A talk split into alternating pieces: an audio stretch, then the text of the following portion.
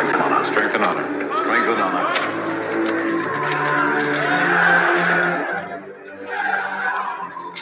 At my signal, unleash hell. It's EGAT, Kevin and Paul.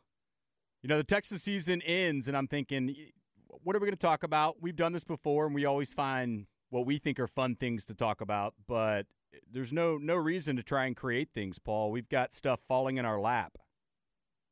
We absolutely do. And one of the things that we want you to do as this podcast falls into your proverbial lap, dear listeners, is continue to support us. Go to iTunes. If you haven't done so, subscribe, rate, and review. Give us 5 stars, write a few kind words, hit subscribe instead of just manually downloading it, which I know a bunch of you do. A bunch of you olds, I'm looking at you. Hey, help us out. We're stuck at, I think, 269 reviews right now. I'd like to get over 300 by the end of the year. That would be awesome. So see if you guys can help us out. Definitely appreciate that. And then while you're doing that, help yourself out.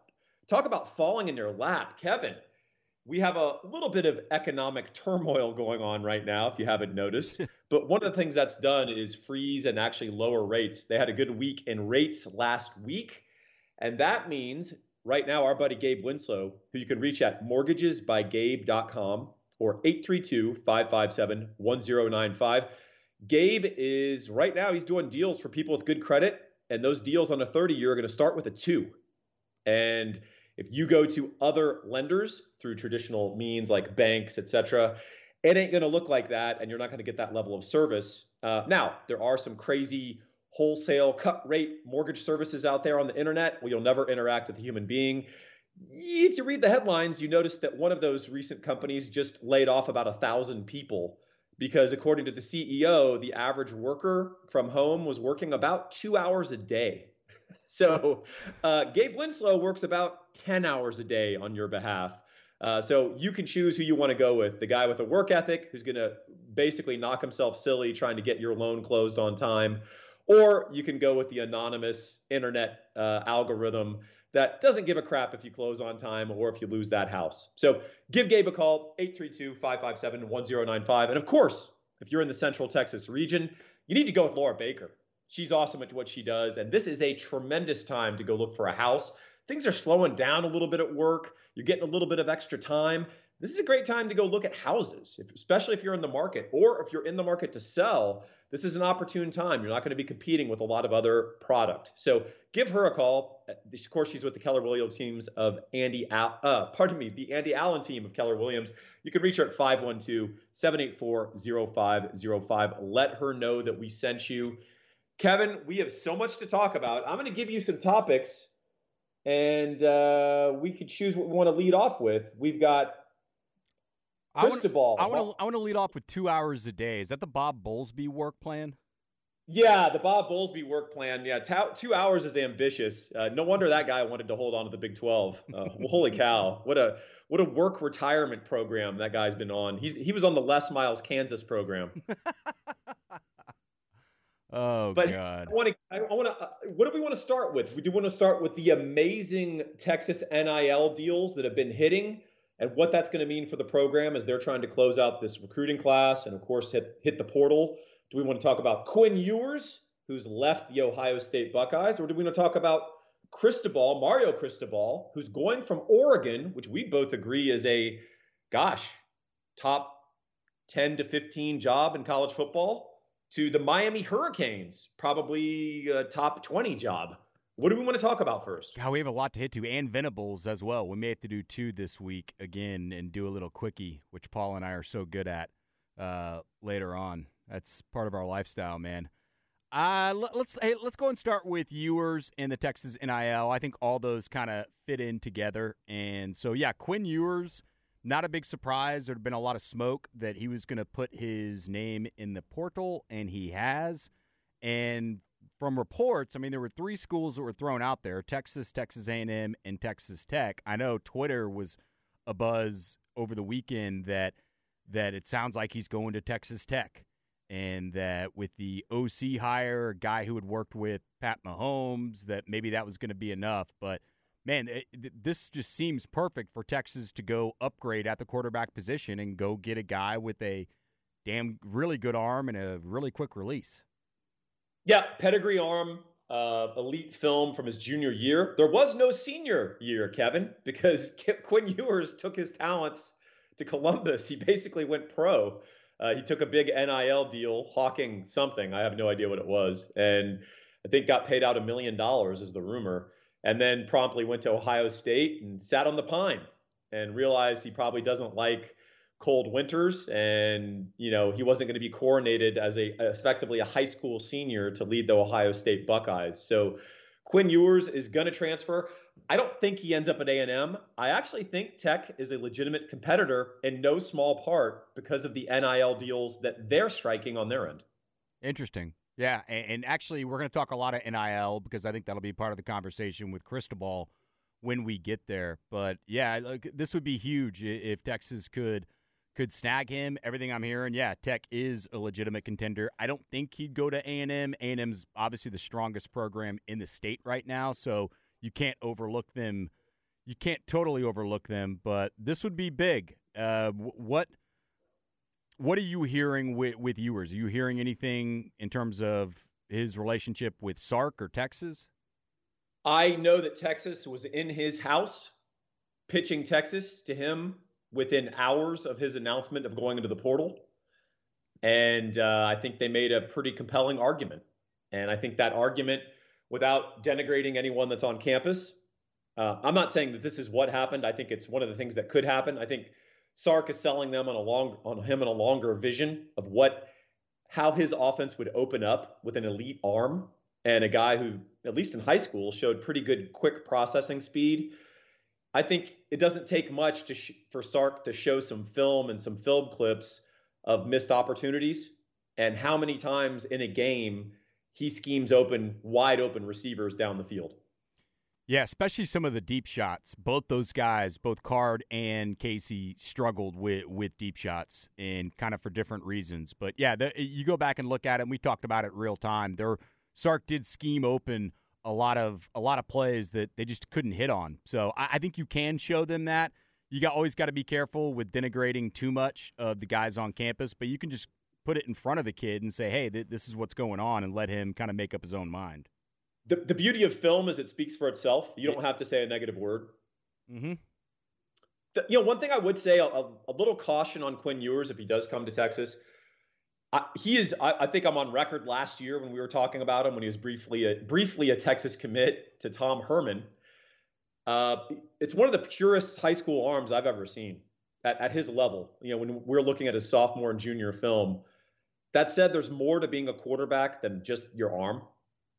And, you know, you can look at the Jeff Georges, you can look at the gifted people. Now, of course, the takeaway of Jeff George is he still made it in the NFL and had a lengthy career, basically just off of physical talent.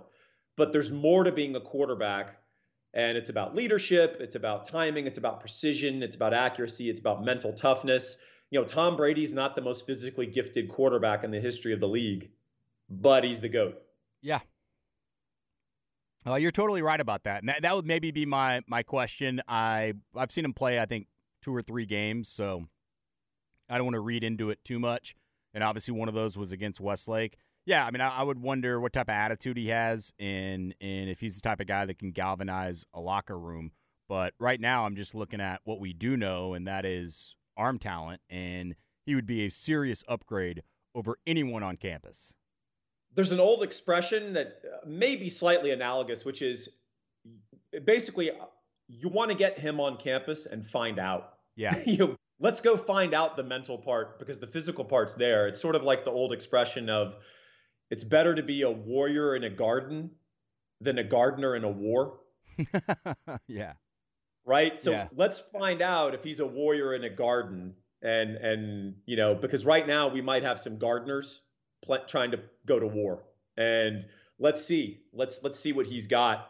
We're going to find out on that soon, because I know Ewers is going to want to be a little bit of a Pied Piper to other potential recruits, particularly on offense, offensive linemen and wide receivers.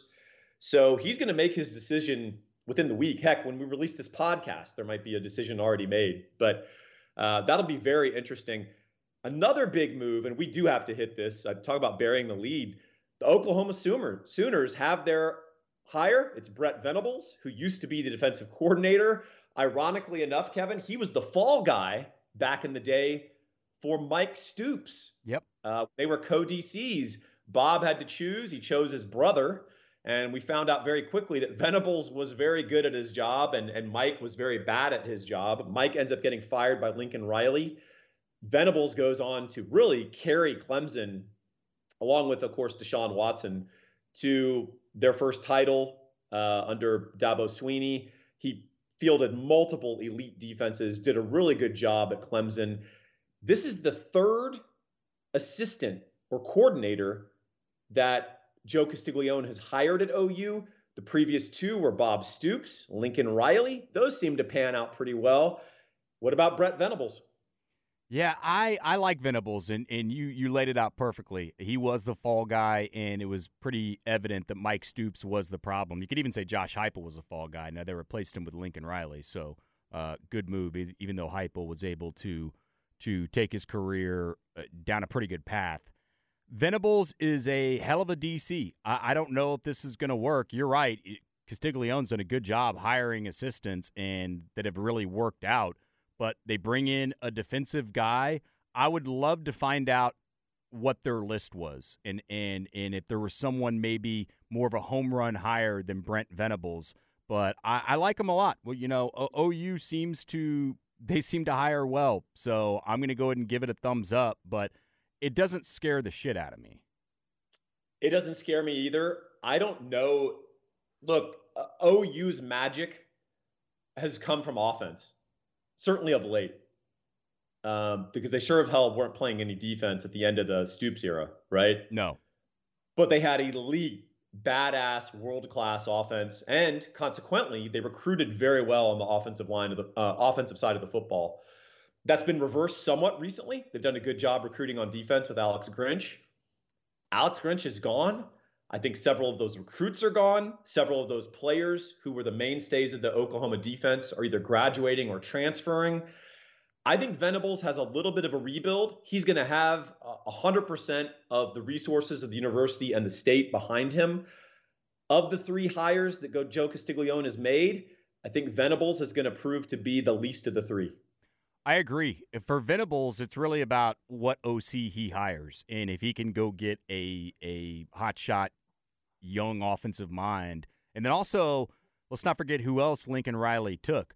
Bill Biedenbow was one of the special reasons behind the Oklahoma sauce, or whatever you want to call it, Oklahoma Magic, the offensive line coach. He's going to USC too. Who do they hire as an offensive line coach to keep that going?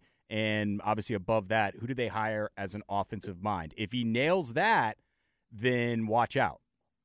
I agree. Hey, I will say this about Venables. One of the big fears you have when in hiring a defensive coordinator coach is that they over-focus on their side of the ball and then consequently try to play offense where their defense doesn't get exposed, right?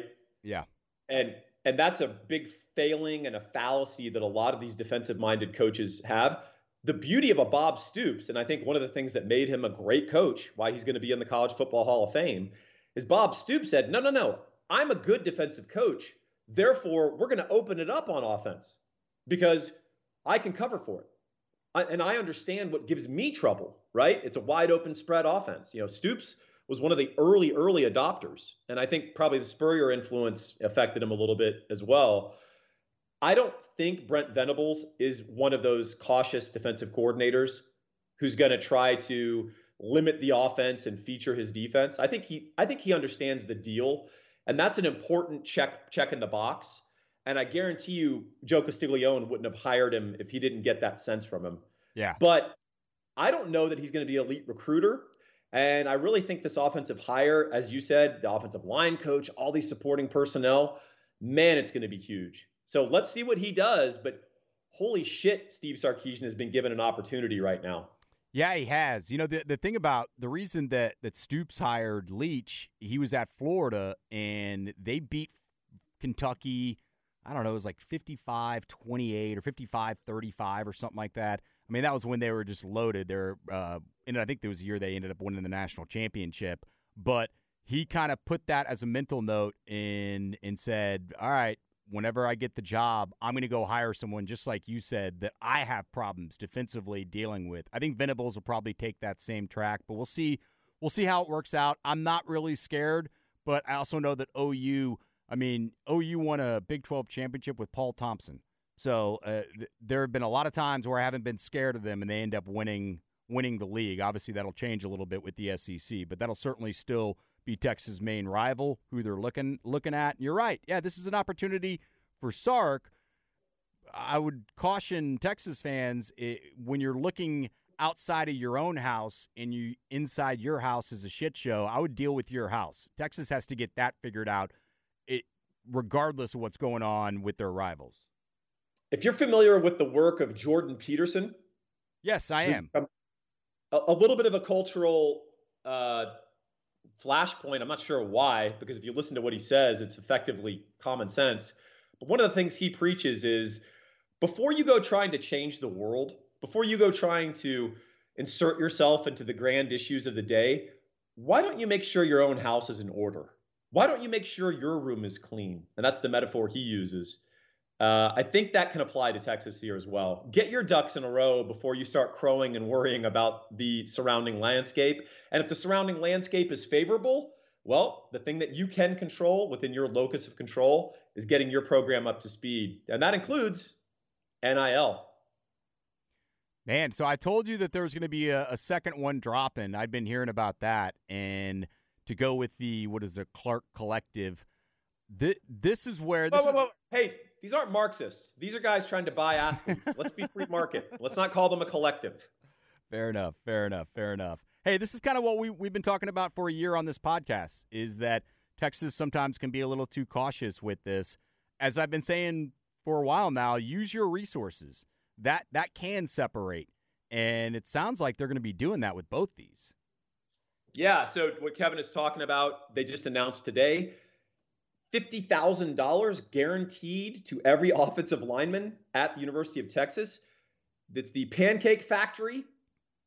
And we're going to find out more about that soon. But if you add that to the up to $100,000 per player, per scholarship player at Texas, which could be what happens with the Clark Field group, you're looking at an offensive lineman at the University of Texas making $150K a year over potentially up to 5 years. Right, and that's not even talking about if he gets his own individual deals. Yeah, What if he gets an endorsement deal for Booty Sweat? Do you remember that? Have you ever seen Tropic Thunder? Yes, I have. Okay. No, it's one of the few I have seen. Or I was thinking like Pluckers or something like that. Right? I mean, they're for big guys. If they're good, there's going to be a lot of options. So if you're starting at 150, I mean, hell, man, that could be a game changer. Wow. Hey, you know what? Congrats to you, Kevin, for having the character not to be territorial about your Pluckers money. You know what? I'm not. I want to spread that out, especially if it's for offensive linemen. I don't need to be at Pluckers watching another game with the offensive lines we've had.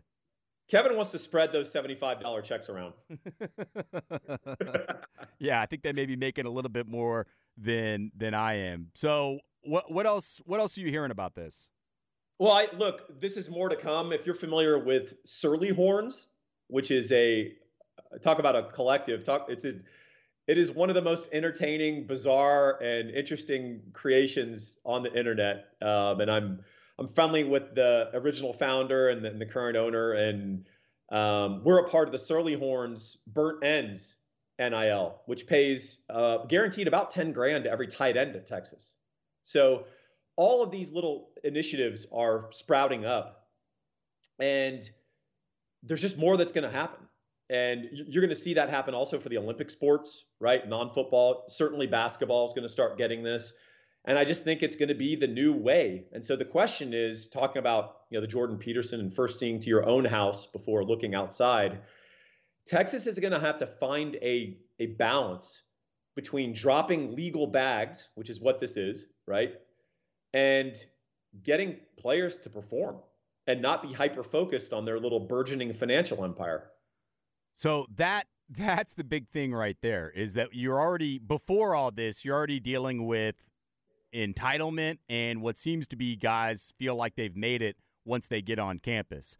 And that's really the brilliance of Nick Saban, is that Saban keeps those guys really hungry, keeps them motivated, and keeps their mind right for the most part. And that's been a big issue at Texas. This is only going to make that job tougher. You know what this is the end of, Kevin? What? Calling these guys kids.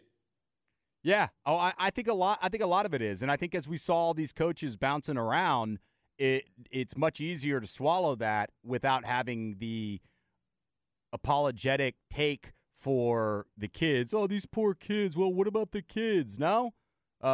They're in the real world now. Oh, because I was on that show. You couldn't get past that. Let's talk about an NIL plug. Kevin just made $50. And Paul, are you high? I am. I'm high on life, and I'm telling kids about it. Hey, here's the other part about the kids, and you nailed it, right? You're not going to have the ability to talk about the mercenary nature of the head coaches where the kids are stuck, right? Yeah. Well, you're not going to be calling them kids at all because they're getting paid. They're not amateurs anymore. And so the old social mores and folkways of being a good fan at the college level is you don't boo your players, right? You don't criticize these 19-year-olds. Well, what about when the 19-year-old's making $175,000 a year? That makes it a little easier. Yeah, I mean, I'm not saying this is good or bad. I'm just saying it is. And I think you're going to start seeing athletic performance and a professionalization of the college ranks where fans treat them as sort of NFL players. You know, you're going to see that, of course, with the portal because it's a sort of a de facto free agency where you can pick your own destination. And in a way, because there's no salary cap, this is going to look more like Premier League soccer, where the richest, most powerful organizations can buy up the talent. And the smaller teams are trying to get by on great scouting and development and talent identification. Yeah, no, it's going to look like the NFL pre-salary cap. Think the NFL of the 80s when you'd have Steve Berline, who'd be a starter at 10 other organizations, be the backup because Jerry Jones wanted to go ahead and spend the money. Niners did the same thing with Montana, Young, and Bono. So I think it's going to look more like that. I don't know about your soccer reference. I don't follow that. Well, it's a sport, and it's played, and it's a perfect reference. Okay, I'm sure it is. So basically the long sort of is school teams. I don't really watch soccer that much either, but the big powerful squads like Barcelona and Manchester United, they basically have open-ended salary caps. And they can spend whatever they want on anybody. And then the smaller, more modest Premier League teams that are, say, trying to compete with Manchester United, they might have 1/5 of the budget. And so they have to really get by on getting talent early and identification. And eventually those guys are going to get bought. It's like the old Oakland A's under Billy Beane, yeah, trying to go against the Yankees in Major League Baseball. Right. And actually Beane, Tampa Bay, the Rays, what they're doing, they're the ones that are balling on a budget and doing it pretty well. So I think they're still going to be the Matt Rules of the world that really evaluate talent well and developmental guys and then develop those guys. So it doesn't mean that obviously it's just going to turn into, you know, 10 schools that are winning everything, but it's a serious advantage. And, you know, one thing I like about this is that college basketball got ruined because they lost all their talent. And you could say they were late to the party. This hopefully will stop that in our lifetime to where you're not going to have – because at some point it was probably going to go down that road. I know it's a lot different just getting college football players to be able to compete at the NFL level. But there are some guys that are freshmen or sophomores that could have done that. It was heading that direction. If they're getting paid like they're getting paid right now, hopefully it'll delay that. That's a great point. You know, there's far fewer, for physical developmental reasons, far fewer football players that could compete in the NFL. Even the really talented ones, they just get hurt right away, right? But the NBA, you've got these freaks, and not just LeBron James types, but there's guys that can go in and play right away. But, you know, it takes a while. Even these young guys, the really young ones, even Kevin Durant, he was a one-and-done guy.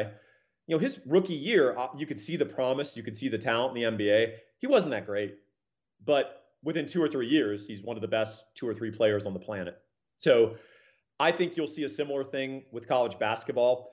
I don't know if you're going to see the classic, you know, North Carolina, Georgetown 80s matchups where you've got Sam Perkins, James Worthy, Patrick Ewing, Michael Jordan all on the floor, right? But I do think you're going to see some really good players stay till their junior years now.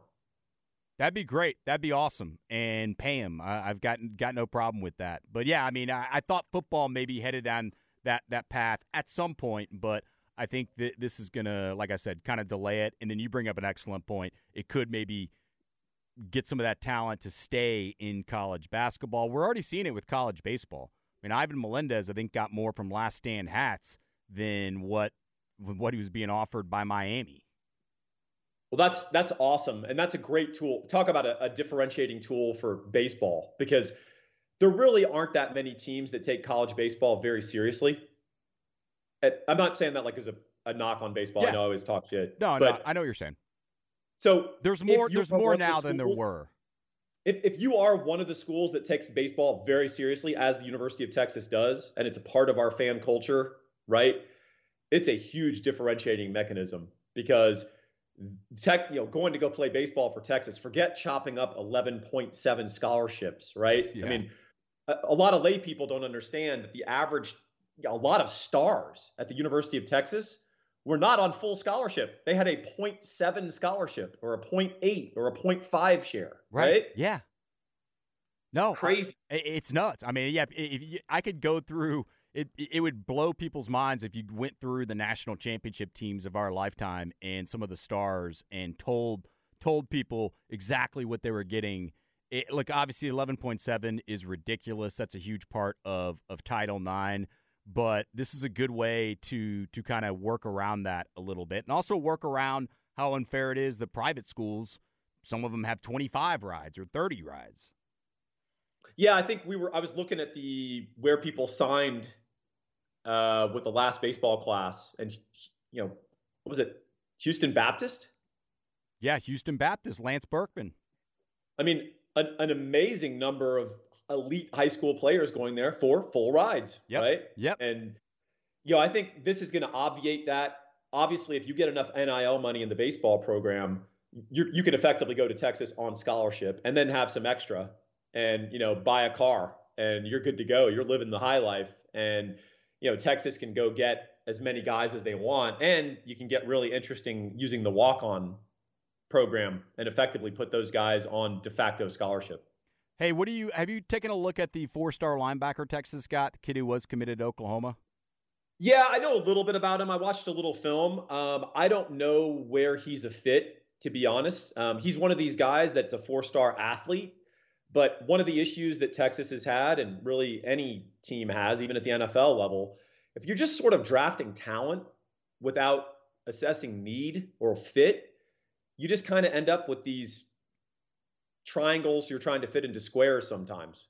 And that happens at Texas. You know, that's one of the reasons when you look at recruiting, and Texas has these lofty recruiting rankings, but it doesn't always pan. Some of that's loss, right? Some of that's depletion of the roster, but some of it is you get these really good athletes that if they were in another system playing a different position, they'd probably be pretty effective. But they're at Texas and they're on their third defensive coordinator in 4 or 5 years, and you really don't know where to play him. I think that's where this guy is. It's not clear where you're going to play him, if he's a traditional off-the-ball linebacker or if he's an edge guy. He might be a tweener, but he is a good athlete, so we'll see. Speaking of linebacker, DeMarvion Overshown says he's coming back. So does Deshaun Jamison. Overshown could be big. That's a smart move for both of them, but certainly Overshown. I don't see Deshaun Jamison playing DB in the NFL. Maybe he turns it around, but we've seen enough from him. Overshown, there's still a lot there, a lot of false steps, but he's got the athleticism to play in current day league at that position. He just has to get a hell of a lot better, but this is going to be a huge offseason for him. Glad he's coming back. Yeah, Charles de Gaulle once said of Brazil, Brazil has potential and always will. Yeah, right. That's kind of how I feel about DeMarvion, because even after this season, in which – if you go on Inside Texas on 3, you know, I write a postmortem for every game and I break down the play of the players. And I watched DeMarvion Overshown play every game. He didn't play well. And it's You know, it's the false steps. It's the lack of instinct. It's not taking on blocks effectively. Anyone who thought he was going to be drafted in the NFL at even anything more than seventh-round flyer, you're just delusional. You don't understand what NFL GMs are looking for. You don't understand the game. I don't understand what you're watching. Now, and I'm reading the boards, and there's guys like, well, he'll probably go pro. He's probably a second or third-round pick. And I'm just like, no. Where do you buy your street drugs, and how much are you taking? Well, it's also caught in your own bubble. I mean, I think we see that a lot. Some people just watch their team, and if you just watch your team, you probably don't have a pretty good feel for how these guys relate or how they stack up against some of the other players in college football. So you and I watch a lot of college football, and it doesn't take very long to see DeMarvion play for Texas and other guys and be like, this guy's, yeah, you hit it, maybe 6th, 7th round flyer or UDFA. Yeah, I think that's right. But he does have a lot of potential. He does have the ability to improve his lot and I think have a really good final season. Keiondre Coburn also coming back. Keiondre really started the year terribly, played pretty poorly throughout the middle stretch, and then the last 2 or 3 games played better football. I'm not sure if that's because he was playing pretty poor offensive lines against, you know, Kansas and Kansas State, or if, you know, he kind of figured something out, but he needs to have a really good offseason. I'm not sure what bullshit he was doing last offseason, but whatever he did, he needs to do the Costanza and do the opposite. Just do the opposite. So I wanted to ask you about that. What does he need to do? He lost weight to try and have better endurance and be out on the field more, but I think he lost muscle. That's what I was going to say. He lost weight and he lost muscle. He just didn't have – his pad level was also crappy for a lot of the year too. So there are technical things outside of him just losing some strength that played into his performance this year. But he's got to get stronger, man. Well, not only that, but your pad level is associated with your strength, particularly as a big guy. Yeah. Because it's hard to stay low when you're carrying 345. I mean – that's why Malcolm Brown was such a MFer to deal with when he was at Texas. And, of course, he's still having a great NFL career. He is a low-to-the-ground dude with a lot of lower body strength who keeps his pads low. And if a really strong, squatty defensive lineman with great explosion keeps his pad low, I mean, the 6'5", 6'6" offensive line, they have a lot of trouble with that guy. You can't get a surface. You can't get a piece of him. And, you know, they can be really disruptive. You know, you saw the same thing with Andrew Billings when he was at Baylor. So, you know, that's what Keiondre Coburn needs to work on. And, you know, one of the many overhauls the strength and conditioning program needs in this offseason. We'll see what happens with that. We'll talk about that some other time. Anything else we want to hit on Texas NIL? I mean, we're finally weaponizing. Yeah, no, I'm just glad. I had talked to a couple donors. I know you had too, but They were so willing and wanted to spend money to get this thing turned around. We can get on the Texas alums or the money guys for sticking their nose into stuff when they probably shouldn't and creating, at times, the toxic environment that we've seen on the 40. But there's also a lot of good things when they're willing to give you blank checks. It was about Texas allowing it and then also organizing it, and it feels like we're getting both those right now. Yeah, I think that's right. And I think recently the Texas alums have been nothing but a force for good across the board. I agree. All right. So Texas NIL is this? I can't say too little because it's a ton of money, but is it a lot too late? No. Or is it just in time that we can hit some people in the portal and try to save this 2022 class? I mean, it may be too late for this class, so if you want to say that. I don't think it's too late, though. I wish Texas would have done it sooner, but this thing, think macro here, this thing's just getting started. Yeah, I agree with you 100%. I think as people see what it can be, it's going to be huge. That said, it's going to have some downstream effects and some unanticipated effects that the program really has to manage. If you're not running a tight cultural ship right now, this money is going to be a corrupting and corrosive factor to player buy-in. Yeah, which has already been a problem without that money. So exactly. You know what I mean? So you add all this, and I mean, think about anything like Jake, your kid. I mean, if you're a parent and you have a problem, Jake's not a problem. But if you've got a problem with your kid and all of a sudden something is introduced which is going to inflame that problem or aggravate it even more, and you haven't dealt with it before whatever that thing comes to elevate it, you're going to be up shit creek, man. Well, so outside of Nick Saban world, there always used to be this tension in college football coaches where you have that end of the year player debrief, and you've got a player who's trying his hardest. He's not very talented, it turns out, and he's doing what he should for the program. He goes to class, good guy. He's working hard in strength and conditioning. He's just not that good. It didn't pan out for whatever reason. Tendency was that you keep that guy around, right? You're going to have to push that guy out now. Yeah. And that's a shame. It's easy to push out the guy who's being a turd and an idiot and, you know, he's got gun charges and he gets in a big argument with his girlfriend and there's like a bunch of, you know, also it's easy to get rid of those guys, and especially when they're not performing on the field, right? Yep. The real tension is, what do you do with the guy who's bought in, doing his best, trying his ass off, loves Texas, is a good locker room influence, is a good guy? In today's NIL world, in today's transfer portal world, that's a guy you have to process out. And the Nick Sabans of the world are very comfortable doing that. They do it often with medical red shirts. I was about to say, medical retirement, baby. Medical retirement, not a red shirt. Thank you for the correction. Texas is going to have to start doing that. And I know for people who are college football traditionalists and love the white knight aspects of college sports compared to the NFL, all that's kind of going to go away. Yeah, it will. Medical retirement was exactly what I was thinking. So you tell him, hey, we love you, but look, this is a business at this point. And so that kind of gets back to our point earlier about kids can't say, well, I mean, I'm just a student athlete. Well, no, you're making a lot of money and you're not living up to that on the field. Tell them, hey, medical retirement, we'd love for you to be still part of the program, or if you want to go try and play somewhere else, we'll try and help you out. You know, when you had that mild strain of your back, Kevin, a couple of weeks ago doing strength and conditioning, we actually think that you're near paralyzed and you probably need to retire. Right, exactly. No, you just give them options and just try and be as honest as possible. Yeah, Saban has no problem doing that. I don't know where Sark is on that. He obviously has got some years with Saban, so maybe he can follow that path. The biggest thing right now is that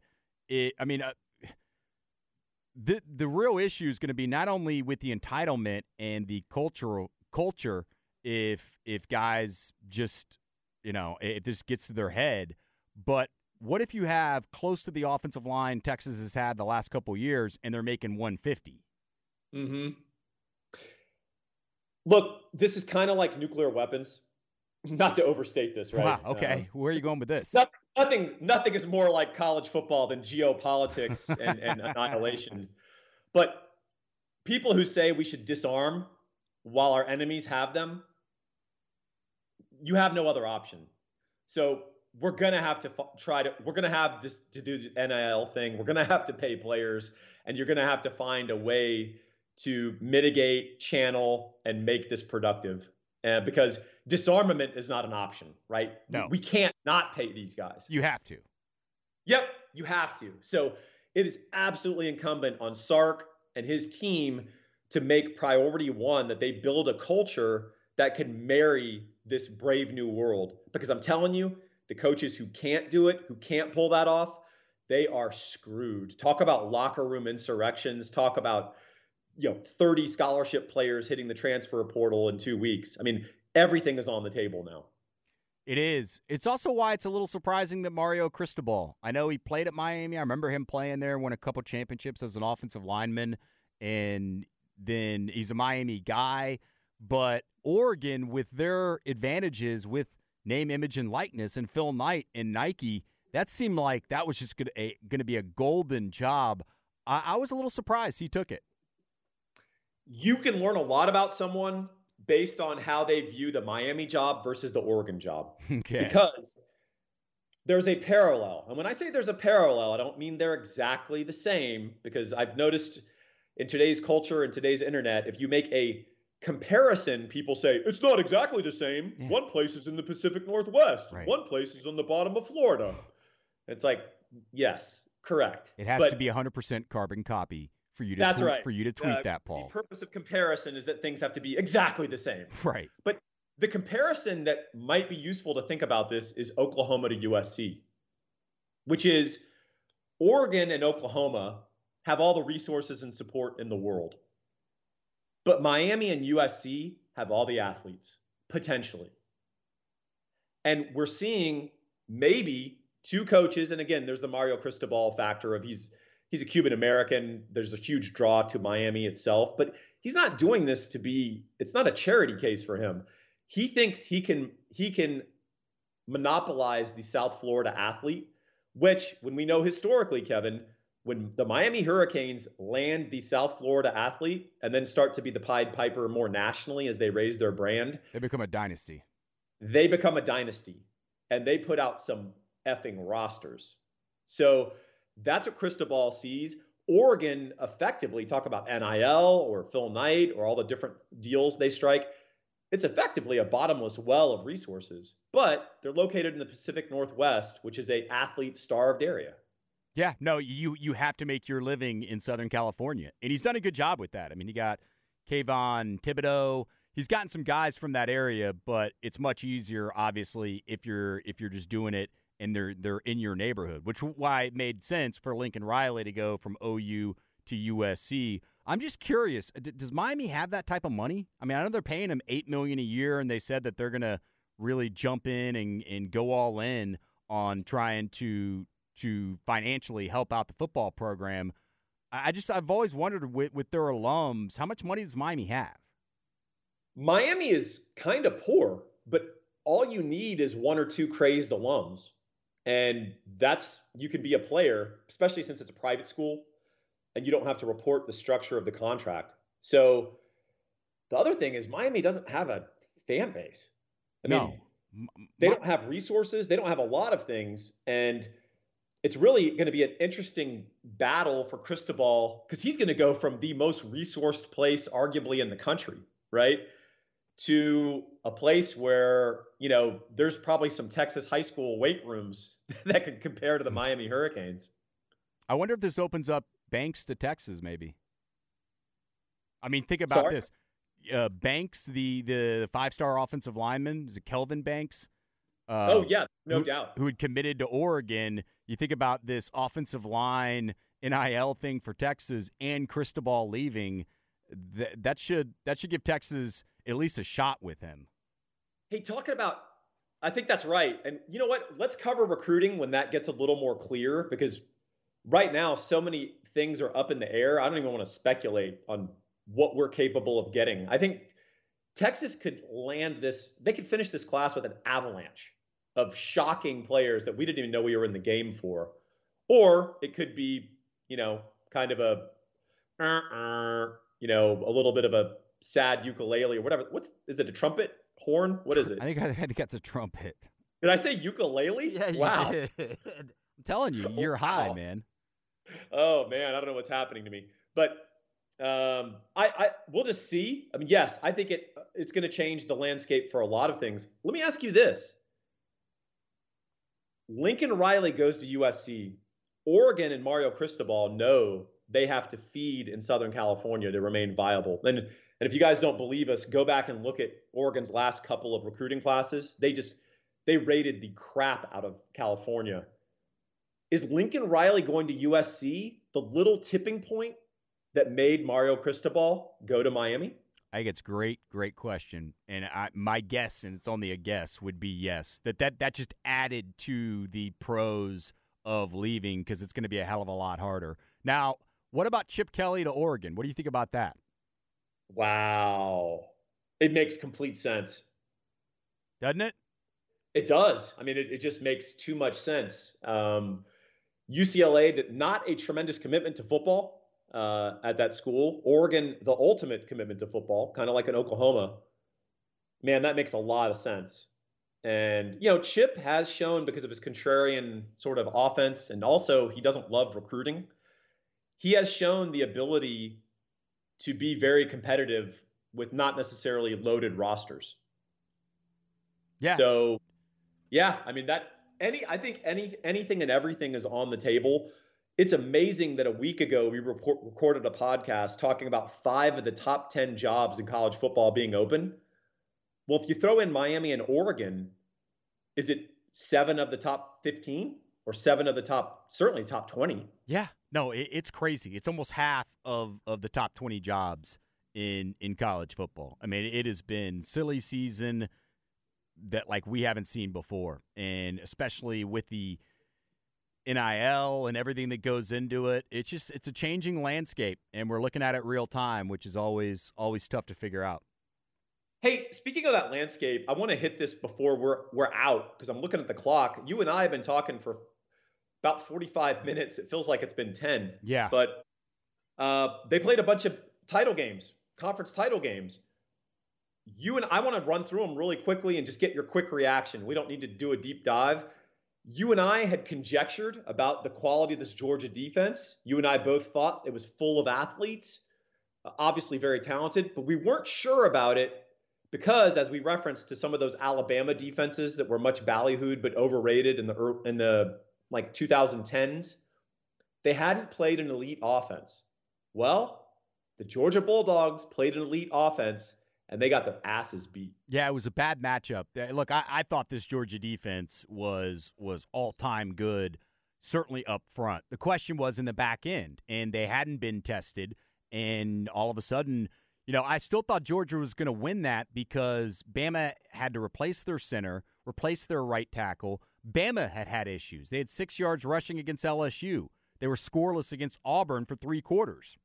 Yep. But they were able to – it was a good matchup because – Georgia's question was in the back end.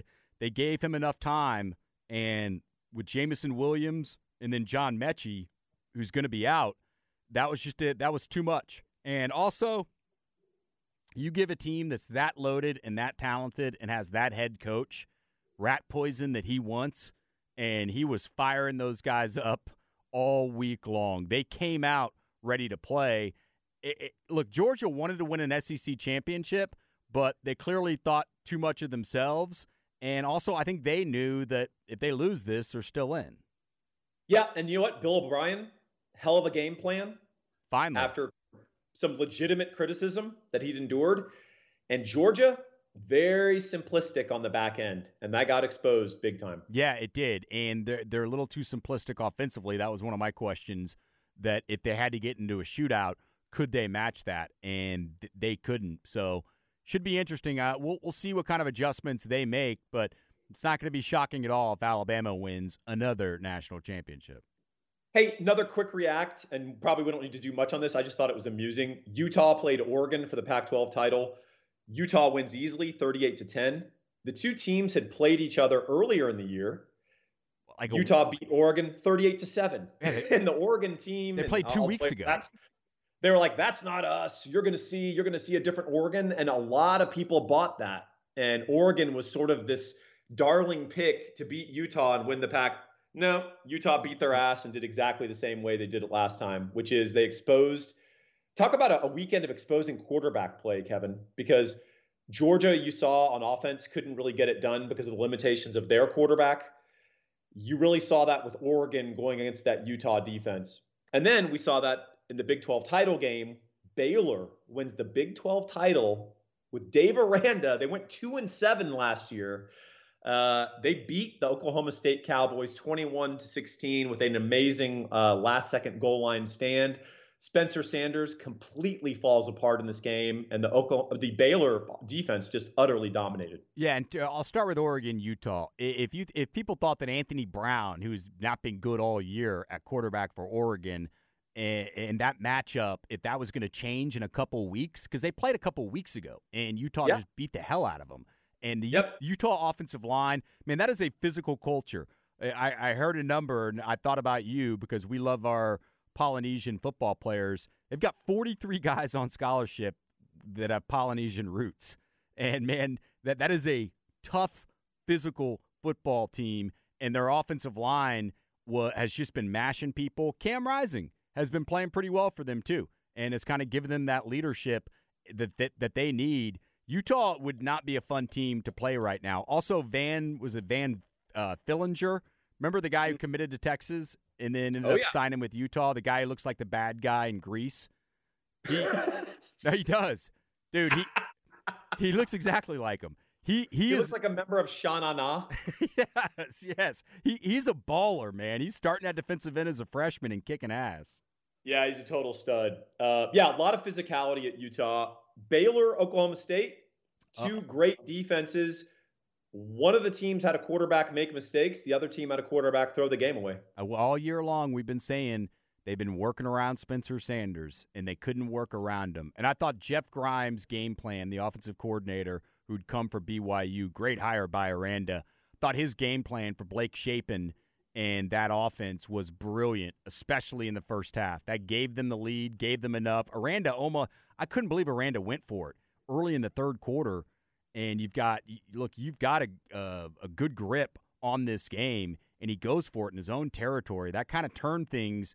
And then obviously the fumble punt by Ebner almost gave it to him, but a hell of a stand. I tell you what, the Big 12 this year, considering what it was, and these were the two best Big 12 teams, and they played the style that the whole league played this year, which was run game, defense, field position. I thought it was fitting that they came down to a goal line stand to win the Big 12 this year. Well, even more fitting if you had any doubts about Dave Aranda being a cool customer to the point of maybe not having a heartbeat as they make that incredible tackle on the goal line stand. Because you think at first the Oklahoma State player has the angle. He's going to make it. The Baylor sideline explodes when they realize that he's short, and Dave Aranda is just standing there, not even reacting with his arms folded. Did you see that? Yeah. No, he's thinking, all right, we have to get out of the end zone. What do we do here? How do we get this done? No, he is a cool customer. So is David McClellan, fiduciary financial advisor from Forum Financial. He'll take all the emotions out and really just give you what you need, and that is expertise in the financial world. He specializes in financial life coaching, also retirement planning. He's going to get you that financial freedom number. That's what you got to figure out. What is that number? That's going to completely change your life once you hit that. He's going to give you some tips and kind of let you know some things you could do to build your wealth and also achieve financial freedom faster. Great guy, incredibly sharp guy. 312-933-8823. It's David McClellan, Forum Financial. Give him a call, 312-933-8823 or dmcclellan at forumfin.com. You get a free consultation if you just mention us. Hey, we got a couple more minutes. Do you want to hit on Michigan, Iowa, or any other of the big title games? I mean, Michigan, Iowa. Iowa just fell apart this year. Iowa's all about turnovers, and then once they get that going, they get the snowball going, and Michigan was not going to allow them to do that. I got to give Michigan a lot of love, man. I didn't buy them for a lot of the year, and I was wrong. They are a very hard-nosed football team. They've got pretty good talent. They certainly have a good defensive line. It's fun to watch them play. They remind me a lot of Harbaugh's Stanford teams, his best Stanford teams. They absolutely do. And when you've got two first-round picks, possibly two top 10, top 15 picks, Aiden Hutchinson definitely will be that. And then David Ajabo, they've got probably 4 or 5 guys on defense that are going to be drafted in the first couple rounds. They got a really good linebacker. They got a really good DB who could be a first-rounder. They've got some talent, but this was – you hit the nail on the head, man. This was – you talked about it with Utah. This was just a really tough, very Harbaugh-esque team. Yeah, no Andrew Luck to be found. If they had Andrew Luck, I'd be handing them the title and betting a lot of money on them in Vegas to win it all. But no, not quite. Cade McNamara is not going to make you forget Andrew Luck anytime soon. No, he's not. He got better throughout the year. I thought Josh Gattis, the OC, opened up that offense too as the year went on, and they took just enough shots to go with a really, really good running game. They've got Haskins and Corum, nice 1-2 punch. You know, when I saw Charbonnet running early on at UCLA, I thought, what the hell did Michigan do? Michigan's got plenty of running backs, and I'm glad. I'm glad that they won the Big Ten. It's the good thing about this college football year. It's just nice to change it up a little bit, even though I'm well aware this was not a great college football year at the top. Yeah, I think that's right. Hey, speaking of that, it did create an opening for Cincinnati. They beat Houston in their conference title game, the American Athletic Conference. Cincinnati 13-0, 8-0 in conference. Obviously a good football team. They make it into the playoff. I don't think they're going to advance. But how good are they? They did thrash your Irish. Oh, they beat them by 11. I don't know about thrash. Oh, that was pretty much a destruction. I think they took their foot off the gas. It could have been by 30. Yeah, okay. They beat them, and so they're better, and they deserve to be in. There's no question about that.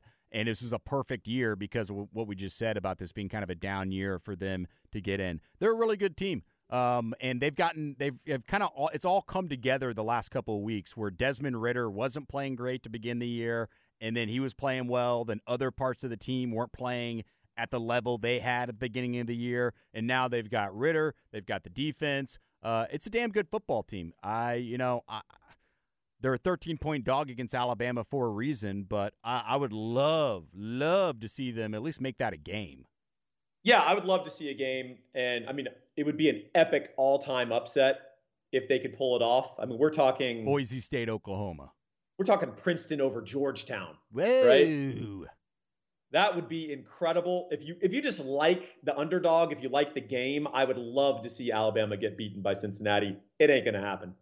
I don't think it's going to happen either. I think Georgia-Michigan could be interesting because Michigan physically – I'm curious kind of what they can do. One thing Michigan can do is obviously apply pressure on the quarterback, but run defense, they've got a pretty damn good run defense. Take away the second half against Michigan State. That's going to be a physical football game, man. It's going to be very physical. I think Michigan's going to hold down the Georgia offense. Unfortunately, I think a lot of people think now Georgia's defense is vulnerable. Though they're vulnerable to a good passing attack with elite receivers. Yes. They're not vulnerable to the Michigan Wolverines. Right. No, this is a bad matchup for Michigan. That's why the Alabama matchup was good. They had two receivers. They had a big-time quarterback. If they gave him enough time, they were going to be able to probably get after that secondary, which they did. Michigan just doesn't have that. Hey, before we go, we have Army-Navy this Saturday or this weekend. Are you going to watch that game, and is that a game you care about? No and no.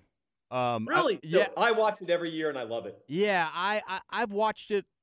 I'll watch a little bit usually, but there's high school football going on. I don't know. I mean, I understand the pageantry. I've got nothing but love for those kids and nothing but respect for what they're doing now and the sacrifice that they're making, especially the ones that end up serving. But – no, it's just not great football. Yeah, it's not great football. It's old school. It's like watching some old Longhorns, 1960s, 1970s football. But what I love about the game is the intensity, how hard they play, and just sort of the representation of what it's about. It's sort of there's no NIL, and it's a dose of sort of a game that's lost. And I just love the intensity level. You always get really bad weather, which is fun. You can get, freaking snowdrifts, and you lose sight of the players on the field. I think it's a lot of fun. It's also neat. I'm the son of a West Point graduate, so Army's won 4 of the last 5 after Navy had this incredible streak of, I think, 14 in a row. So I'm fired up. Army's 8-3. I think they're going to beat Navy. And I'll be watching, even if Kevin will be watching Westlake take apart DeSoto or whoever the hell Westlake's playing. They're playing Katy.